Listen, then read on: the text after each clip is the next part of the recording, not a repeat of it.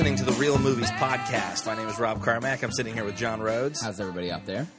We talk about documentaries on this podcast every week. We pick a documentary, we watch it, we discuss it, we talk about what we like, what we didn't like, and at the end of the show, we'll give it a 1 to 10 rating, 1 being the worst, 10 being the best. This week, it's episode 26, and we're talking about the 2012 documentary, The Queen of Versailles. My name is David Siegel. My name is Jacqueline Siegel. I am the founder, CEO of the largest timeshare company in the world. I'm a 43 year old mother of eight. I thought she was the most beautiful girl in the world. It took me a while to fall in love with him. We have a great relationship. There's 30 years between us, but he doesn't need Viagra. At least there is that option if he does. Like, I don't know if 10 years from now. we never sought out to build the biggest house in America. It just kind of happened. It's bigger than the White House. Two tennis courts, 30 bathrooms, full size baseball field, 10 kitchens, antique furniture. 90,000 square feet. Oh my God. No, that's not my room. That's my closet. No way. Nothing's really normal about this life. We're in line to do a billion dollars in sales for the year. We're on top of the world. And it came to a screeching halt. The market fell over 700 points. I would say it's touch and go right now. We don't talk about financial problems. I guess I'll have to watch the movie to find out what's going on in my life. Everything changes. This is almost like a riches to rags story. She knows we need to cut back, but she's still compulsive. What time is it now? Well, if I could afford a watch, I would tell you. This documentary was uh, very interesting. Okay, don't tip your hand too early, because like I did Yeah, with yeah. Sherman's March, although I guess I just tipped your hand for you. No. Sorry. No, no, no. I mean, I think this this documentary was this documentary has a lot of challenges because I think what ended up happening was the the documentary, the filmmaker was going in for one thing and similar to Sherman's March, it changes. But but more because of the circumstance and less because of their own personal preference to find themselves existentially. Yeah, the the documentarian's boyfriend didn't break up with her, and she didn't go on an existential journey about what it all means. The the Siegel family went broke. Well, not went broke necessarily, but they they lost. And I, I guess Okay. I, by saying that, I'm getting ahead of us. But so go ahead. All right, so so basically, the the film originally was set out to um, showcase the the Siegel family, David Siegel and his wife Jackie, and their Seven kids. their brood of kids. They've got millions. I don't even know. And the Um, the original intent of the documentary, cor- eh, correct me if I'm wrong, was was to document the building of what would become the single Yes. largest single family house in, in the United States. Right, a ninety thousand square foot uh, replica of the Palace of Versailles. Um, And they they had, in Florida. in Orlando, like In Or- w- within, like they had an observation deck built so they could watch the Disney World fireworks. Like Every that was the big night, yeah. feature of the house. Yeah, So I mean, there was, I the the house is is just beyond all ridiculousness, right. And they called the house And- Versailles, which yeah. which is where we get the title of the film. And uh, so, I mean, this guy is is he made all of his money in timeshares, and he is a mogul of timeshares. Westbrook Resorts is that the name of his Westgate. Westgate Westgate Westgate, Resort- Resorts. So he owns this major company. He's worth billions. He's spending more than a hundred million dollars on his house, and um, you know there is no expense spared. He has And we should say the hundred million dollars is just in the construction of the house. That doesn't cover the property value. right, and then there's he's got five million dollars worth of marble floors from, uh, you know, this really ridiculous marble. I guess I think they actually got it from China, but it was. I mean, there's just it's just one opulent thing after another, and so the documentarian is kind of going into this thing, showing, you know, this feat that has not been done before. This this house, this building that this family is going to turn around and live in, Mhm. and um, and then 2008 stock market crashes and he quickly becomes cash poor Yeah. like he has he has all of these loans and he has all of these things, and so I mean, he has all of these loans and all of his money tied up, and he cannot. He can't pay for his mortgages. He can't pay some of his employees. He can't do any of that kind of stuff. So, And the primary Yeah. thing that keeps coming back is is that the the single thing that's kind of pulling everybody down is this new property in Las Vegas.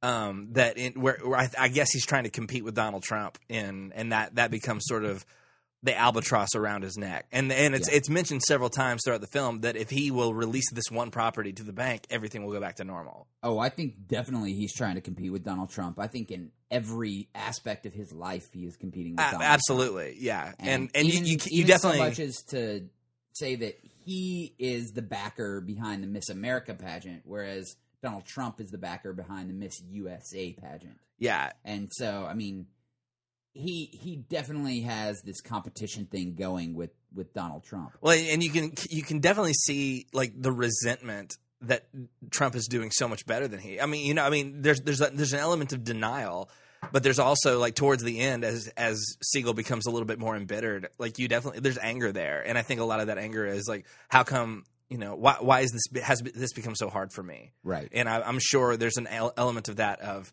why is why isn't it harder for Trump? You know what I mean? Because they they are quite similar. Oh in, yeah, yeah, yeah. in life and, and mentality. I mean, even Trump makes most of his money through real estate and property, and Westgate makes most of his money through real estate and property. But, yeah. I mean, they're and and they both are staunch supporters of the Republican Party and try to think that they are more important in the Republican Party than they probably really are. Yeah, there there is one line that uh, Siegel offers up pretty early on. Basically, he said, and, keep in mind he's in Florida, and he he claims that he is single handedly responsible for the election of George W. Bush in 2000. Right. Which, and we talked about this before we started recording. Yeah. that sounds like delusions of grandeur. However, knowing that he's in Florida, knowing how much power and money he has, and knowing that Florida was the swing state.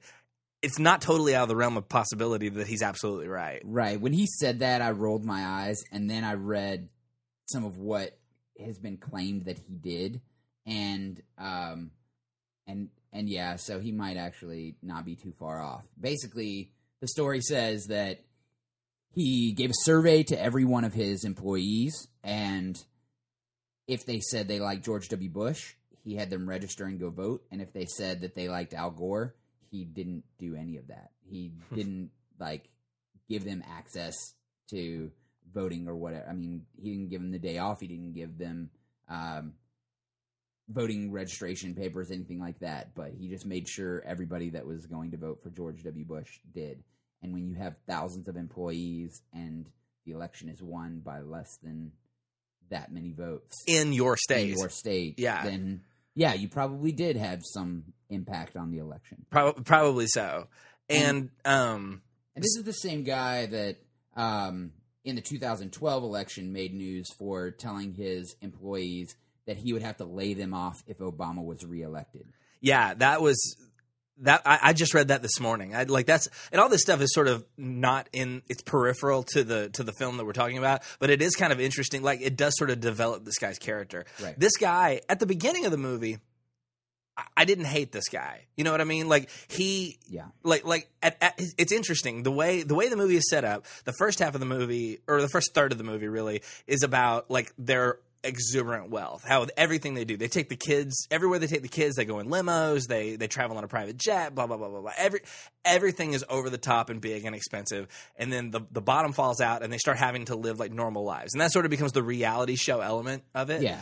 And Well, I uh, mean, as normal of a life as you can live in a 17,000 square foot uh, mansion on a peninsula in Florida with with only three housekeepers instead of sixteen. with with having to downsize your house staff from 25 to 5 Right. you know and and so that but but at the beginning like you kind of get the sense that he's the hard worker he's the visionary and he's earned his money he's pulled himself up by his bootstraps and jackie the, who is really the main subject of the film yeah uh, is sort of like this vapid trophy wife who all she does is sit around and spend money. Like that's the initial impression you get. And what's really interesting, the, and the thing that I really connected to in this movie is at some point along the way, the two of them switch places, and he becomes like this dehumanized, like money hungry guy, and she actually shows herself to be a lot more of substance than than you originally thought she would be. Yeah, see, I didn't, I didn't quite get her substance. Uh, I'm not sure that I, I'm gonna have to tip my hand, but uh, yeah, let's go ahead and do that. Yeah, I, I'm not sure that there is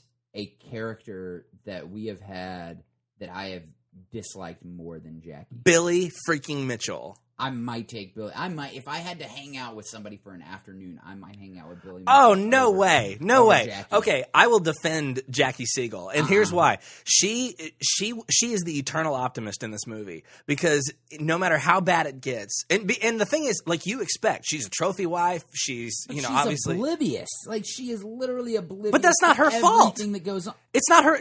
George? David has totally kept her in the dark. That's that's that's one of the final scenes of the movie. Is like they're having like this conversation. She said, "I have no idea. I mean, I, I realized we were in hard times. I had no idea it was this bad. He has totally kept her on the outside. But you don't you don't think that if you're having to go shop at Walmart and you've never had to go shop at Walmart before for your Christmas presents that you should maybe not buy yourself a two thousand dollar tin of caviar? Look, I'm not saying I'm not saying she's perfect. No, I, I, mean I, I don't even. I don't. I'm I, okay. I'm just saying she's better than Billy Mitchell. Did I, that that's that's where I'm going with this. She I, mean, oh, I could at least learn some Donkey Kong tips from Billy Mitchell. Like I can't learn anything from this lady. she she's trying. She's trying to make the best out of a bad situation. A tr- in that situation, if she is a true trophy wife, the moment she finds out he's broke or that they're they're going broke, she's gone. You know what I mean? However, she doesn't. Not only does she stay, she does it with optimism. She comes, she tries to help make dinner, which is a disaster. And she, I, I mean, she's not good at it because she's never had to do it before. However, she's trying. You know, she she loves her kids. She's doing what she can. Uh, she she on tape loves her kids, but how much of a mother is she? She basically like No, no, no. she's like she she literally says, "I have all these kids because I have somebody else to take care of Yes, them." there, that was not a great moment. I'm not again. I'm not saying she's perfect. There's a lot of problems here, but I, I think at the end of the day, she is a flawed but sympathetic character. Oh, I have I have very little sympathy for her. Like I, I have some some part of me says that people who are in the dark want to be in the dark and want to stay in the dark. And she is one of those people that the truth is is too much for her to handle, so she will stay in her own made up world within her head because that's easier for her to deal with than to, face the truth of what's really happening. Well, sure, but I mean, isn't that true of all of us? I mean, the reason the reason Jackie is so a sympathetic and b difficult to deal with is because she's us. Like she, I mean, on a, on a grand scale, but she is. I mean, th- this this is a movie that documents very well how this recession has affected everybody. And it's a good reflect. I mean, th- it's it's used in a big cartoonish way by going to the most wealthy people in America. However, there is a part of this that that we see ourselves. Like how many of us? How many how many people do you know who have credit cards? Who, Oh, who um, spend money that they don't have? Right, right. And so, I mean, how Jackie is just a bigger, more cartoonish version of everybody you know who has credit card debt. Oh my gosh, she is a cartoon though. Like, and part of that is that, like, her her entire body is made up of not her entire body. Well, and this is Like- something else where I took her side over David because she several times in the film they talk about how, and they say it as a joke, like, "Oh, they're this old." Oh, David said, "When I turn forty, he's going to turn me in for two 20 year olds, and when I turn sixty, I'm going to get three 20 year Oh. I don't think it's a joke. No, and see that's the thing. Even if it is a joke, even if she takes, and that's the thing, she takes all this stuff in a very lighthearted mm-hmm. way. Um, and part of it is because there's a little bit of obliviousness there. Right. But the thing is, she she tries her best to take everything in a positive way. But that's a horrible thing to say to somebody. Oh yeah. Like I don't care who you are. That's that's why she keeps getting all these like procedures done because there is a part of her that believes this guy because he's done it twice before that eventually he's going to trade her in for a younger model. And quite frankly, if he hadn't gone broke, he probably would have already. Oh, I, I I think so too. And I think I mean I don't know if they have. I'm sure he's smart enough to have a prenuptial agreement by his third one, but he may be looking at it as the divorce would cost me too much. Well, quite frankly, he probably had a prenuptial agreement on the first one because we find out at, at a certain point that his oldest son from his first marriage, Richard, Yeah, yeah, yeah. that Richard grew up poor, even though his dad had millions of dollars. And that Ri- Richard says, Dad never sent us any money. Every once a year, he sent us money for clothes. So we were poor. We and we had to like go get swamp water.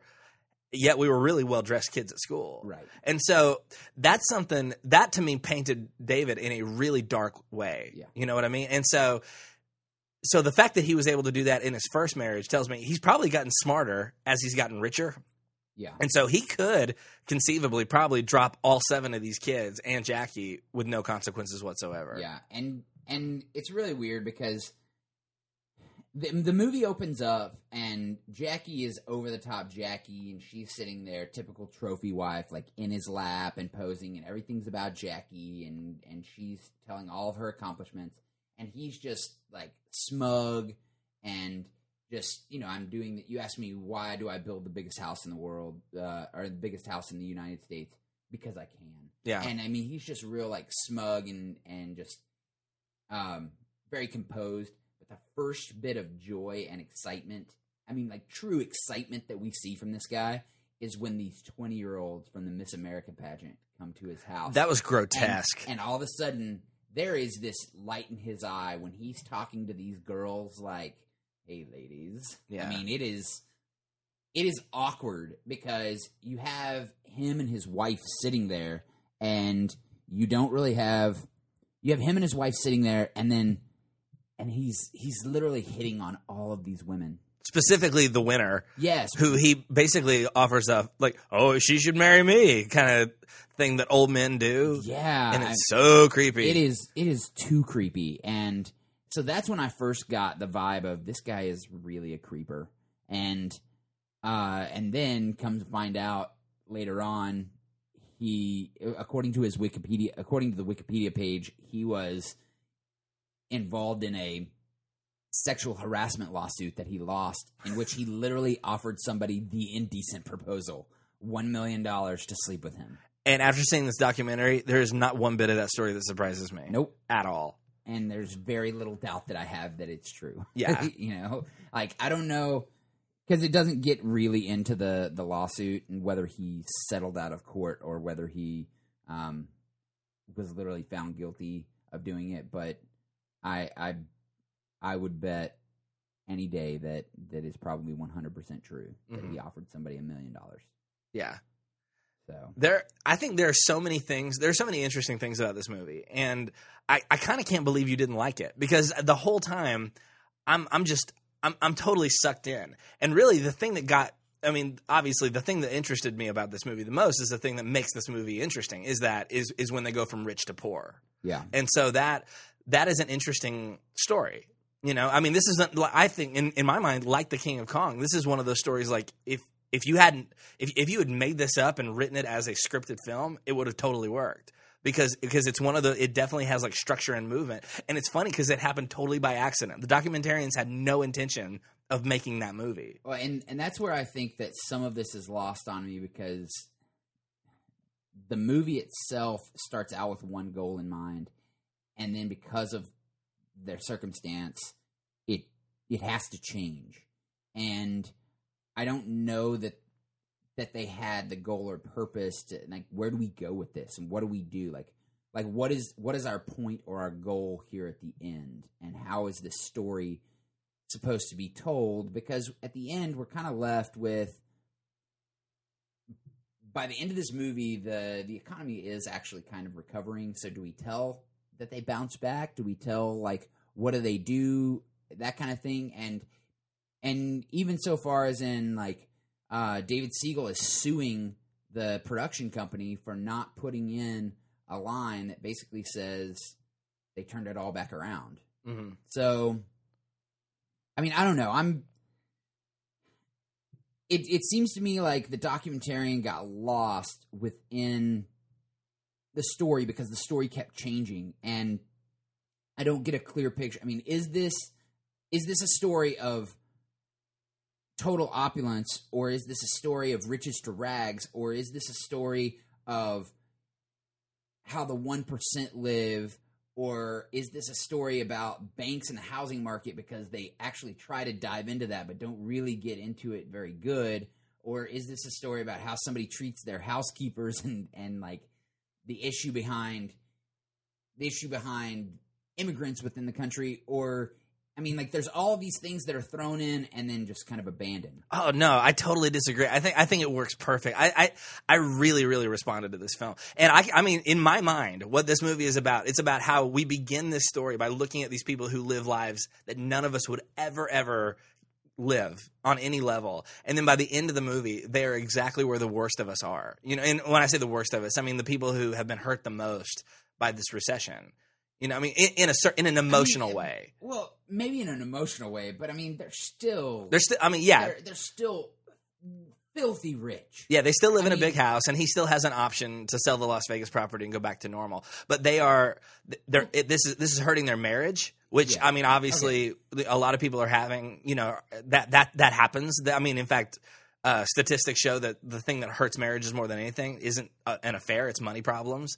And so, and, and and so you sort of get to see how this guy really feels, not just about like life in general, but about his wife and his kids, and and so I, I feel like I- feel like there, there were certain scenes that I was like, I cannot believe they let them film this because these are very raw. Like, there's a scene where Jackie goes to take him dinner, to, and and she Yeah, asks him, yeah. and and it just and and the camera stays out in the hall the whole time, and the daughter comes in and she starts yelling at her dad, like she's like she's defending her mom, telling him like you are being so rude. She's trying to she's trying to bring you dinner. She spent all day working on this, and like you're ignoring her, and and the whole time we're like voyeuristically in the hallway with the camera, like, and I, I could not believe we were allowed in on this.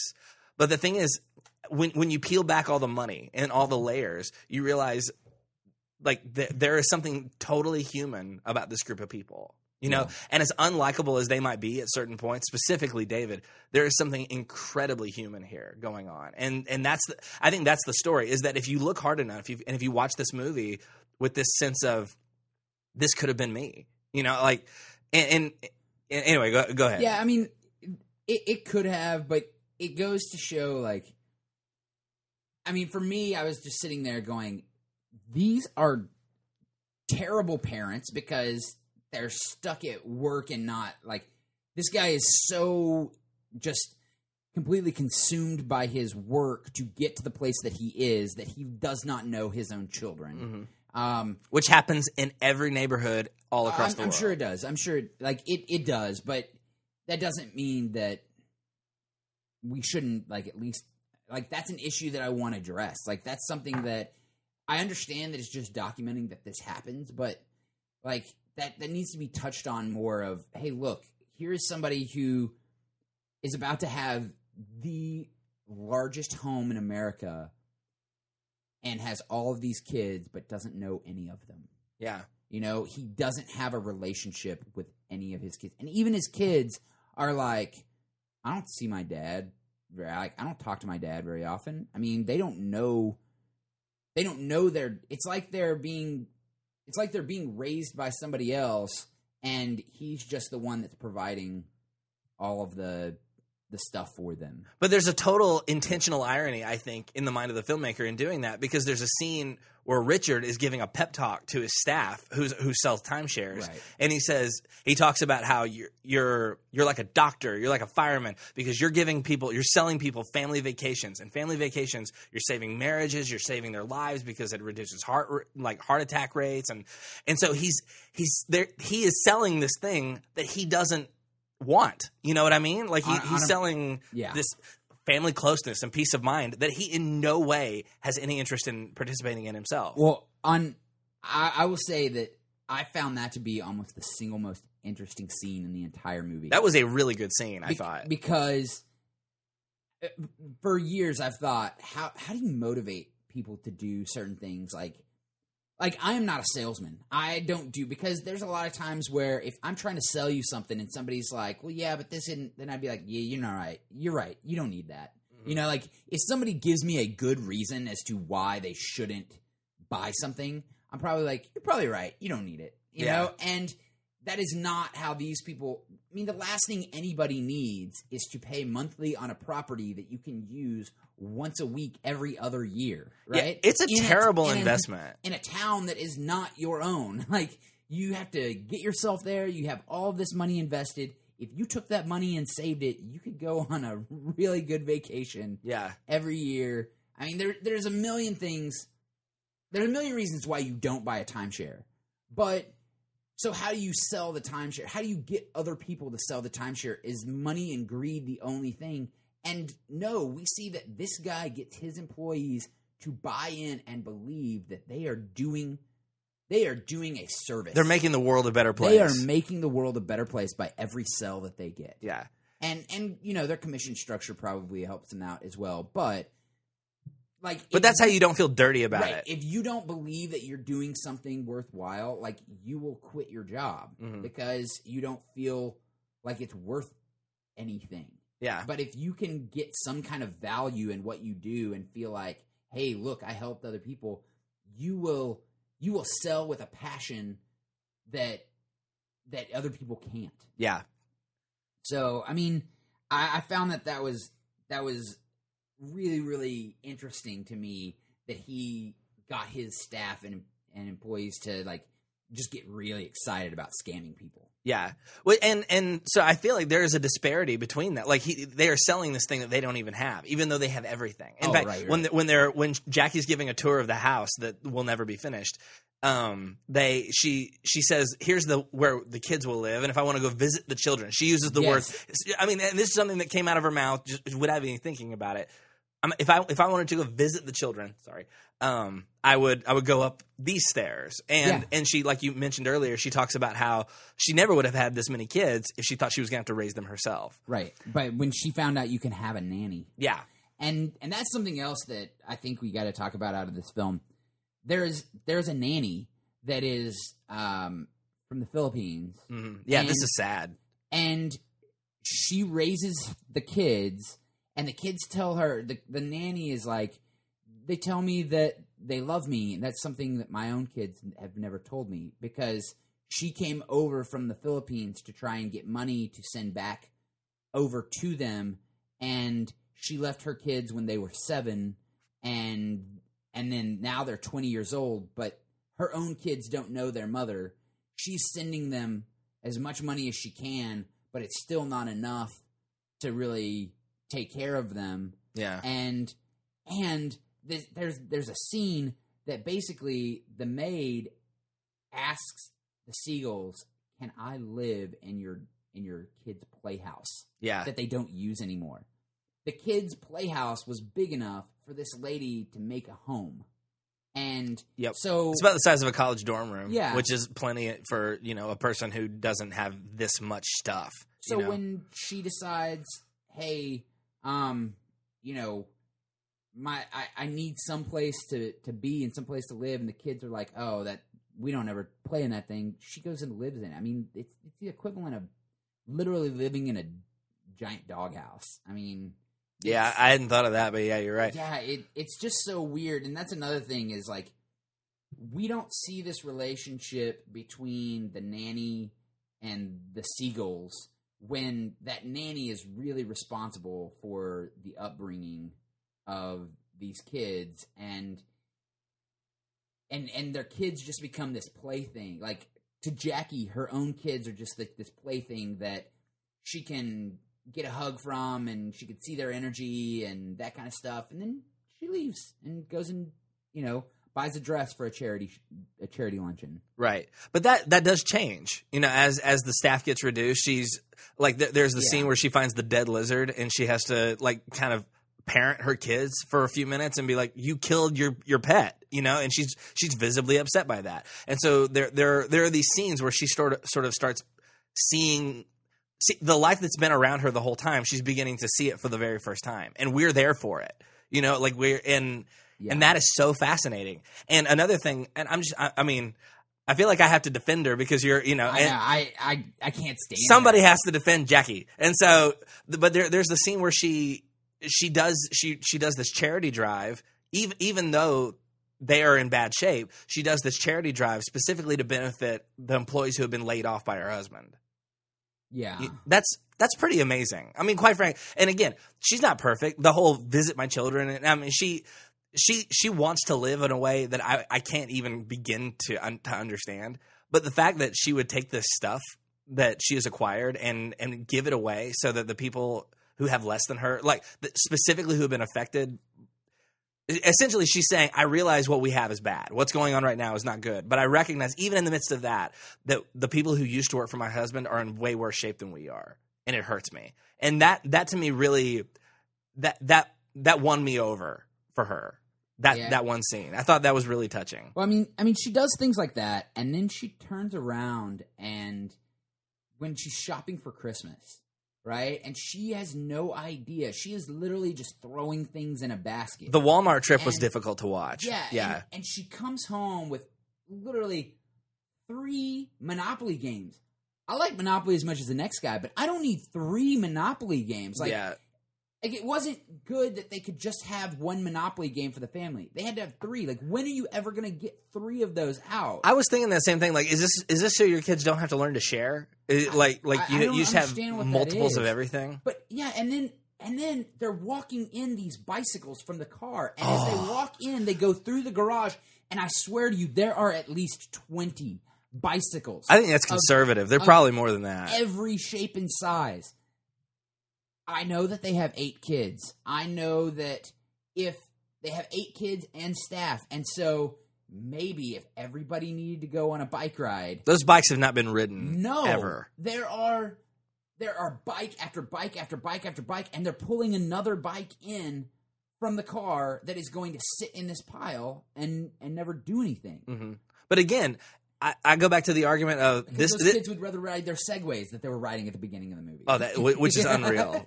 Yeah, the things that these kids have is is unbelievable, and they're absolutely spoiled brats, or at least that's how they're portrayed in the mm. film. And, and granted, we spend about as much time with them as Jackie does. Yeah. But so we we really don't know them all that well. But but going back to the argument of this is just a greater, like a big cartoonish reflection of us. Like how many how many times like the I moved a couple of years ago and packing boxes in a house that I'd only lived in for a couple of years. I found stuff that I was like, I can't believe I still have that. You know what I mean? And so, and you watch the show Hoarders, and you don't, Yeah. you know, uh, you know what I mean. And so, you don't have to be wealthy to have an excess of things that you don't need. And so, this again, I, I think, I think the Siegels are just a caricature of everyone. And so, what ha- what happens? And there there is one scene where where David says, "I didn't save anything."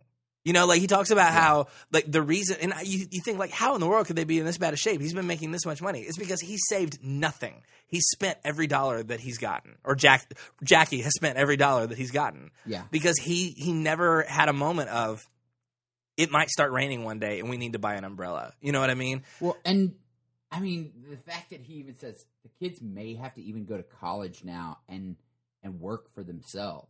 Yeah, Like because he had the idea and the mindset that I would my money will not only provide for me but for my kids forever. which is totally. If he's not saving anything, then when he's dead, they're they're they're broke anyway. Right. If he's spending everything that comes in, there's there there is no. I mean, unless Unless un- unless they inherit are- yeah. Westgate, you know what I mean? Which I assume somebody will, but but that's still. I mean, that's not a. I mean, you, you can't just say, okay, you you will now. All seven of you will be the executive. I mean, it becomes Arrested Development at that yeah, point. yeah, yeah. And so, um, which actually several times my wife and I watching this, we were like, this is this is like the reality of Arrested Development. Except instead of Yeah. instead of going to jail, he just goes broke. Yeah. And what happens there, you know? And so, um, anyway, I, I found this movie endlessly fascinating, and I I would probably rewatch it. I think this is a great document of this recession. I, I feel like I feel like this shows us from from an interesting point of view how this recession has played out. Yeah, and see, I if if we weren't doing this for the podcast, I'd have turned it off. Seriously? Yeah, I would. I mean, it was making me so mad. Like just, just everything. And this is why. Don't get me wrong. I love America, but this is every reason that ev- that other people hate America. Of course it is, but it's this is a giant mirror. This is you and me. Like, again, Yes. the things they we hate about the Siegels, people in other countries hate about us. Yes, yes, and that's what. And it just it just frustrates me. I just want to yell at them. Open your eyes to to reality. Mhm. People do not live like this. This is and there is nothing wrong with if you have made some money to have a little bit of luxury in your life, to have some, you know, some things that are just for you. I don't begrudge anybody for doing that. I do begrudge people for only looking to themselves. I mean, this guy has literally made billions of dollars, and his biggest contribution, charity wise, is the Miss America pageant, Yeah. and I have Well, no, I can't. I cannot defend I, I mean, I have some major issues with. Okay, look, if I've got to give some of this money to charity, I might as well give it to beautiful people. yeah. I mean, I might as well find the 50 most pretty girls and, um, you know, give it to them because they're gonna hurt. They're Yeah. gonna, they're gonna be really like these girls that spend thousands and thousands of dollars to enhance their own looks. They they need some more money. Yeah, David Siegel, I can't defend. I'm, I, I, I, in my mind, he is the antagonist of this movie, and, but, but in that, in that vein, I feel like Jackie is the protagonist. I, I feel like she is. I feel like this recession has made her better, and it's made him worse. And so that that to me was an interesting turn because you would not you would not expect that to be the way it is. You you would expect the guy who has made his fortune to to be like I will accept this challenge. Like I, I built it once, I'll build it again. And in a certain way he does, but also he's he's so angry and embittered. And and they in fact one, at one point the documentarian asked him, "Are you happy?" And he says, "No." Like and Yeah. and he talks about like, "Do you see your marriage as a partnership?" Mm-hmm. no, it's like having another child. And it's because he made it that way. Yeah. This is the life he chose. he gave her the ability to become this person. Right. And but I mean, but but she also took it. Like I mean, we we find out very early on that she is not dumb. No, she she a- she has an engineering engineer. degree. Yeah, she actually worked for um she worked for IBM. hmm I mean, like she is she is not stupid. And she grew up poor, by the Yeah. way. but she has this disconnect because she got into this world and let the world take over that she never she didn't ground herself in reality at all and she became caught up with like that that life is going to McDonald's in a limo Yeah. you Well- know I mean and and eating $2000 caviar for breakfast Yeah. and and so the idea that that she let how the real world functions is what I have the most issue with.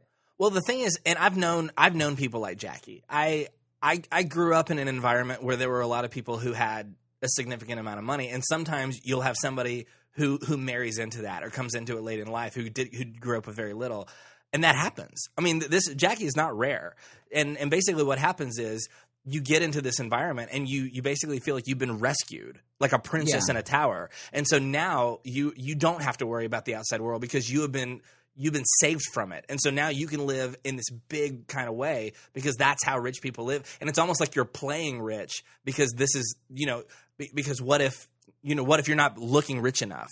And so there there becomes that sort of insecurity about it, which is again, that's why she does the procedures. And every time George says that thing about trading her in for two 20 year olds, I guarantee you there's a part of her that thinks he's not he's not kidding. And so I got to get as much of this as I can while I can. My wife commented on this as we were watching this. My wife makes the comment that she's pretty sure that as the movie gets goes on, her Jackie's boobs get bigger. Like like it doesn't ever show those procedures, but my wife's like, "Holy crap, how big are those going to get?" Caroline Like, made a similar I mean, comment. Yeah. just the fact that she's like, well, you know, I mean, I, I think maybe I need to make them as big as two 20 year olds. Like this, this girl is is so desperate that I think she's going to be left with nothing. I, I think she also thinks I got to do something to make sure that he doesn't leave me, and maybe this is what you want. Maybe so. And, yeah. I, it, I, I, Because yeah. I do think she would be screwed. I think she would be totally screwed if he decided to say, "You're out. I want somebody else." yeah. because she wouldn't know how to function on her own and she would then have seven kids plus a niece That's a nightmare. Although, although the niece, the niece is grown and out of the house now. She she was 18 at the end of the oh, movie. oh so was yeah. okay well but, But, i mean yeah even her interactions with with the niece when she was like hey you killed your pet and the niece was like you're just trying to make me feel bad you know what you should feel bad you killed an animal I thought that exact same thing. And she's like nobody would take me to the pet store nobody needs to take you to the pet store to give a to give water to your lizard Yeah, and again, that is that's a conversation. I know so many parents of teenage girls who have had almost exactly that conversation. You know what I mean? And so where they're trying to get onto him. They're like, "You're just trying to make me feel bad." yeah, how they, like, they turn it "Uh, around and they make it. They try to make themselves feel like the victim. Yes, yes, And- I am trying to make you feel bad because what you did was terrible. Yeah. And yeah, and, and so I mean, clearly Jackie, her her experience in parenting is is limited because she's been reliant on these housekeepers, and so there are these moments where she has to like jump into the parenting role, and she has no idea what to do, and she's trying. I mean, God God bless her, she's trying, but man, it's it's going bad.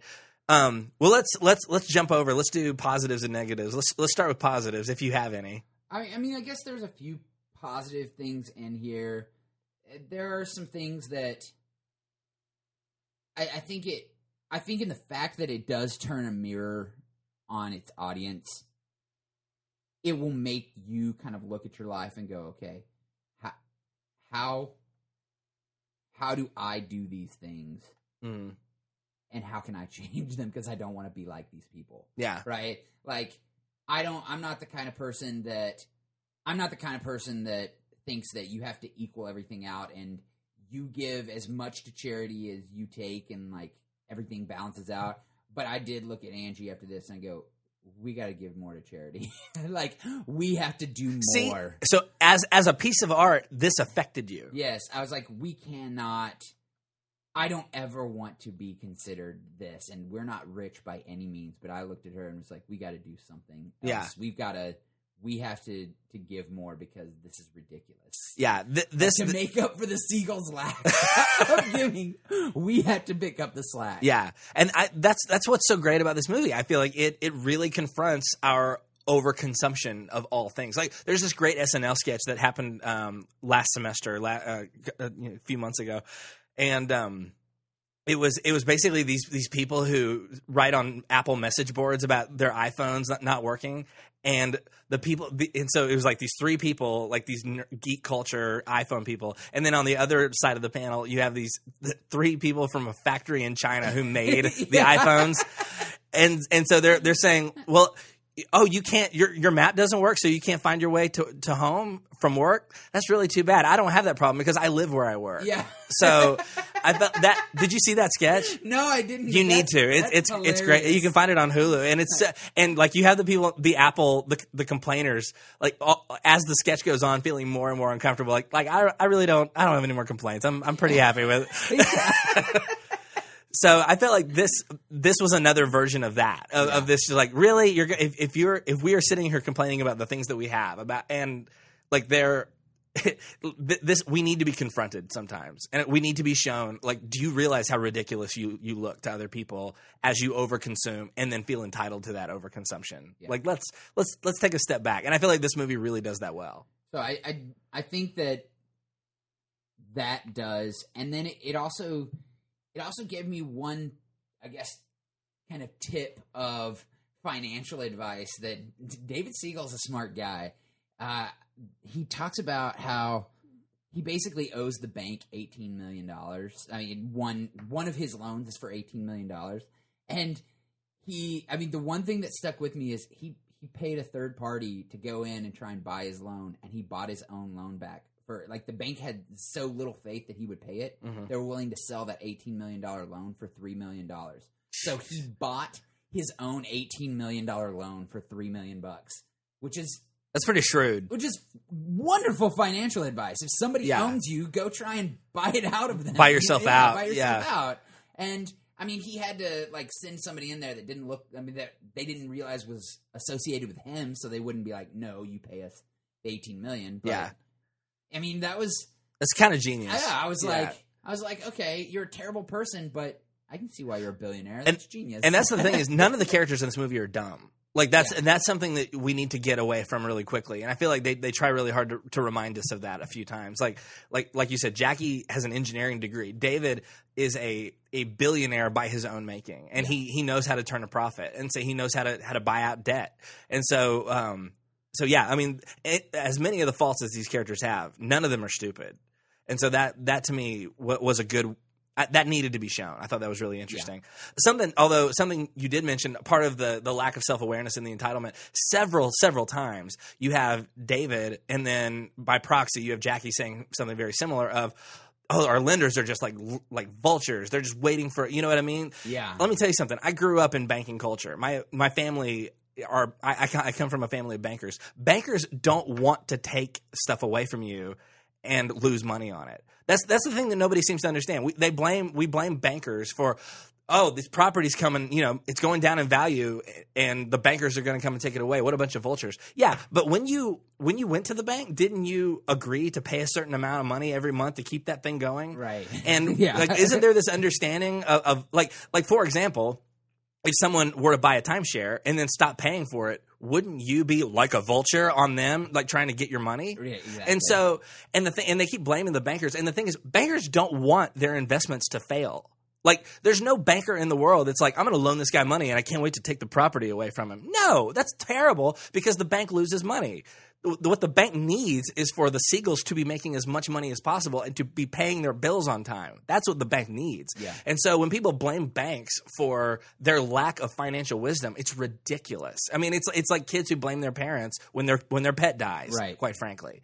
And so that's that's that's my one rant that I wanted to go on. That I feel like, and and Jackie is just parroting what David says all the time. Oh, the bankers are just they're they're trying to get you know they're trying to destroy us. No, the bankers are gonna. In fact, there are some banks that to lose that eighteen million dollars would shut them down forever. yeah. And so like that's that is a massive loss. And so to to blame the bank for that is ridiculous. I mean, the fact that the bank had so little faith that he was going to pay that loan that they just wrote it off. They they just said, "Look, we'll take a fifteen million dollar They loss." ate fifteen million dollars just to get the three. Yeah, That's that is not a bank that's like oh that's not mustache twirling villains. That's people that are like we're going to have to end up laying people off if we don't get something out of the Siegels. right. So yeah, I mean, there are there are people out there. The financial industry is not blameless. They did make certain loans that they knew people couldn't pay off, and then turn around and sold those those loans to other people. oh no yeah Right? th- I mean, those like- those people yeah the people who did that that's that's some pretty shady stuff. I mean, there are there are definitely there are definitely some shady financial dealings that that went on out there. But yeah, for the most part, like there are not just these there are not just these people who are who are sitting there going like, "Oh, I can't wait to foreclose on this home. I can't wait." Oh, please." No. you know, like that. That's not that's not a good picture of them either. No, in fact, I can I can tell you from an insider's perspective, it's awful to have to foreclose on a home, and it's awful to have to go. And I mean, if you're if you're the person who made that loan, you don't want to have to go to the board of directors and say, "I just lost you," you know, X number of dollars because I made a loan that wasn't good. Like Right. that's that's a terrible moment. Yeah. And so, um, so yeah, to, to assume that bankers like it when they have to foreclose on people is just it's ridiculous. So anyway, that's that's a whole side road, and we probably didn't even know, need to go down it. But let's do um, let's do negatives. So I'm, I'm sure you have you have a few I, things to I say. mean, my negative are the Siegel family. Uh, like All the people in this movie are ne- they are just terrible human beings in my eyes. I don't know. I like I I don't have I don't have a problem with I think my biggest problem in in humanity is ignorance. And ignorance and stupidity are completely different. Ignorance is having the capability to understand and refusing to do so Will, willful, willful- unknowing. yes. Yeah, you not you not wanting to understand other people and you not wanting to understand what reality is that pisses me off more than any other characteristic yeah, of, of humans at all and so your inability to to understand and empathize with everyone else around you yeah. so so I am I don't know that like I I don't know if I've said this on the podcast before, but my biggest like literally the biggest pet peeve that I have are girls that act dumb that are not. Mm.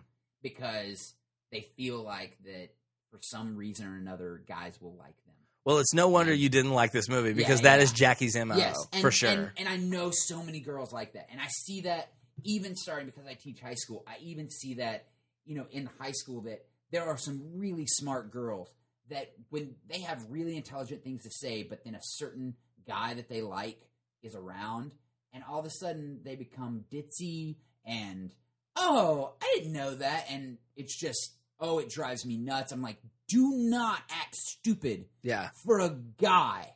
Like you be smart, and if he likes you because you're smart, then he likes you. don't act stupid to get this guy. I think we just got to the bottom of your hatred of this Yes. movie because I mean, like like we said, this is this is Jackie's Yes, mo. this is This, who this is a woman who is. is smart, who who feels like if if I reveal too much of who I really am, this guy's going to leave me for two 20 year olds by his own I mean, admission. and I mean, I think that his ego is so big that he wants a he wants a dumb trophy. oh, absolutely. And she's not dumb, but then but she becomes she becomes ignorant. She Mm. becomes ignorant of the world around her, and that's what really starts to. Well, and he encourages that ignorance. Yes. Like this is a world that he's cre- she lives in. He is the god of her world, and, Yeah, and she she lives uh, she lives in whatever reality he allows her to believe she lives in. So yeah, I mean, I I don't know that that is one of the most annoying things to me, and so I think that is why I hated this movie. well, that's that's interesting. Yeah. Well, I mean, I think that does probably get to the heart and soul of what you didn't like about this movie. Yeah. Um, to me, all all my critiques are, are fairly minor. I there were a couple of times where I didn't really understand who certain characters were, like Richard. It took me a really long time to figure out that that was David's son from his first marriage. Like, I feel like that's something they should have told us right off the bat. I just I I thought it was because they look so much alike.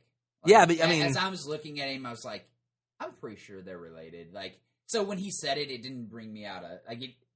It just was like, okay, Yeah. I get that. But but the fact that and and there was something that I was like, there was something that was a disconnect between me because I was like, David Siegel is old. And, Yeah.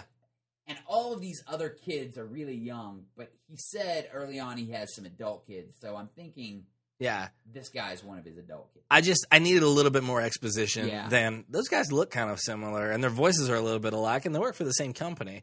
But um yeah, it, it would have been it would have been helpful. And even like the only time it even confirms that there there are two times that kind of subtly confirm that he's his dad, which is he says, My dad and I don't talk very much, and then it shows he and David shaking hands, and then later at the Christmas party um, Richard has his has his kid at the party, and he says, "Say hi to Grandma," and he's talking about Yeah, Jackie. And so, Well, I mean, um, it does do the whole part where he, I mean, he talks about his dad growing up, and yeah, I mean that part confirms it. yeah. So- It, it, but but even so, I thought, well, I mean, that could have been somebody else, you know. And I, I just needed I needed a little bit more confirmation because I suspected it, but it would have taken nothing at all for them to have. And maybe I, I was just look, not looking at the screen for them to say like have a little subtitle across the bottom that says Richard.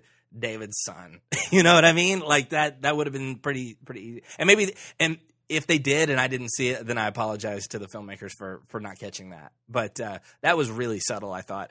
Um, so other than, there were a couple of times that I thought it would it'd be nice to have a timestamp other than like the age of the kids. You know, which Yeah. like at one point the daughter's twelve and then later she's fourteen. Like that. That's I mean that's a good way to sort of mark time. But I it's mean, anytime that your film takes multiple years to, to, anytime your film takes multiple years to to actually get made, well, especially if your film hovers around a specific thing in history, like a recession. yeah, You know, like that's like like what you're saying. Yeah, and I mean, there is a. I I think I may have mentioned it earlier in in the podcast. We see this recession hit. We see them go down in the dumps, but then by the end of the movie, they've already recovered. Yeah. Like, I mean, there are people buying timeshares again. There are people like, and that was David Siegel's biggest complaint with the movie is they didn't mention that. Yeah. They did not mention that. They mentioned that he had to sell his controlling stake within the Planet Hollywood Westgate, but they did not mention that. Oh yeah, by the way, they're pretty much back on track and they're still going to build Versailles. Yeah, but yeah, and and, and that I, I get that that's a complaint that he would have because he would want everything Right. the way he wants to see it. But the thing is, that's just not what the movie's about. Right. You know, I mean, every every documentary you can keep filming for another year and then get a whole different story. Sure. And so the story here is how did these people react when they had everything and then for a little while they didn't. And so to, to me, that's the and, and there. I mean, obviously, even if you did film the later stuff, there's still some scars. You know what I mean? Like you've still got the things that the kids go, went through. You have all those laid off employees. You've got. I mean, that's that, and that's time. That I, I would imagine he and Jackie are probably not better off for for having gone through that. Oh no. And so, like relationally, so I mean, even though it doesn't tell you, like, oh, hey, by the way, this guy's back on top and he's awesome again, it doesn't. I mean, to me, that doesn't help the film. The film is about how do people respond when when they have when they overconsume and then all of a sudden they they they have nothing. So anyway, let's do ratings.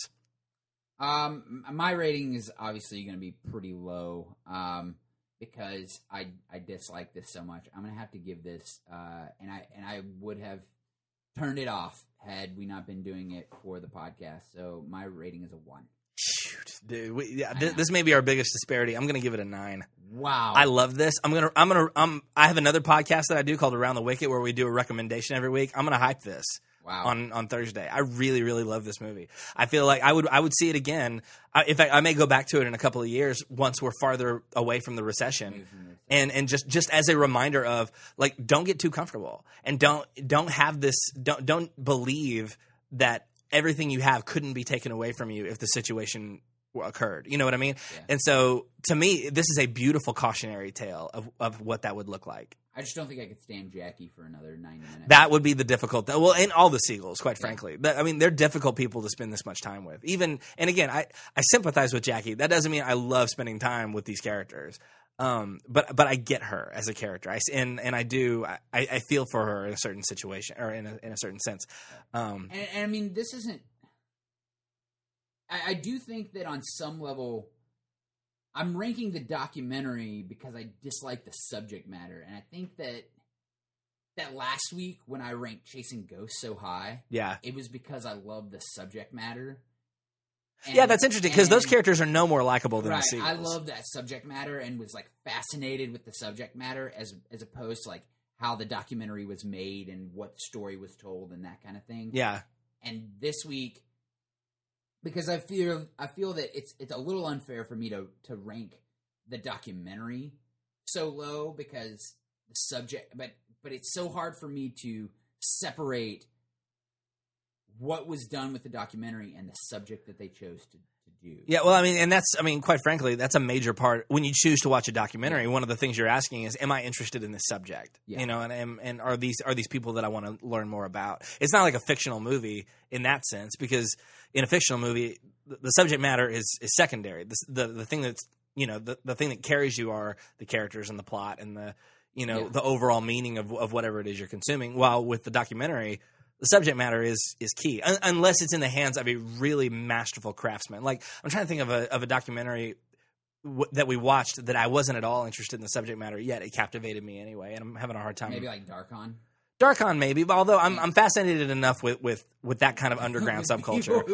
Oh, Sound and Fury. Okay, I yeah, mean yeah, yeah. that's that's one that that I felt like you know that this transcends its subject matter. This is about something more. You're not as interested in deaf culture, but the story, that how they portrayed it. the conflict was very Yes. very interesting yeah and and there have been a couple other and also on on the other side of that there have been movies where i'm not at all interested or I, i'm totally interested in the subject matter and yet i feel like they just totally dropped the ball Yeah. and so um and so the subject matter is important it, it maybe doesn't necessarily make or break a movie but it can and so it sounds like for you on this particular one it did yeah, I, I, I'm sorry. I just I have a huge issue. I mean, like, I- I think as far as one thing, maybe I, maybe I should have mentioned on the the positives.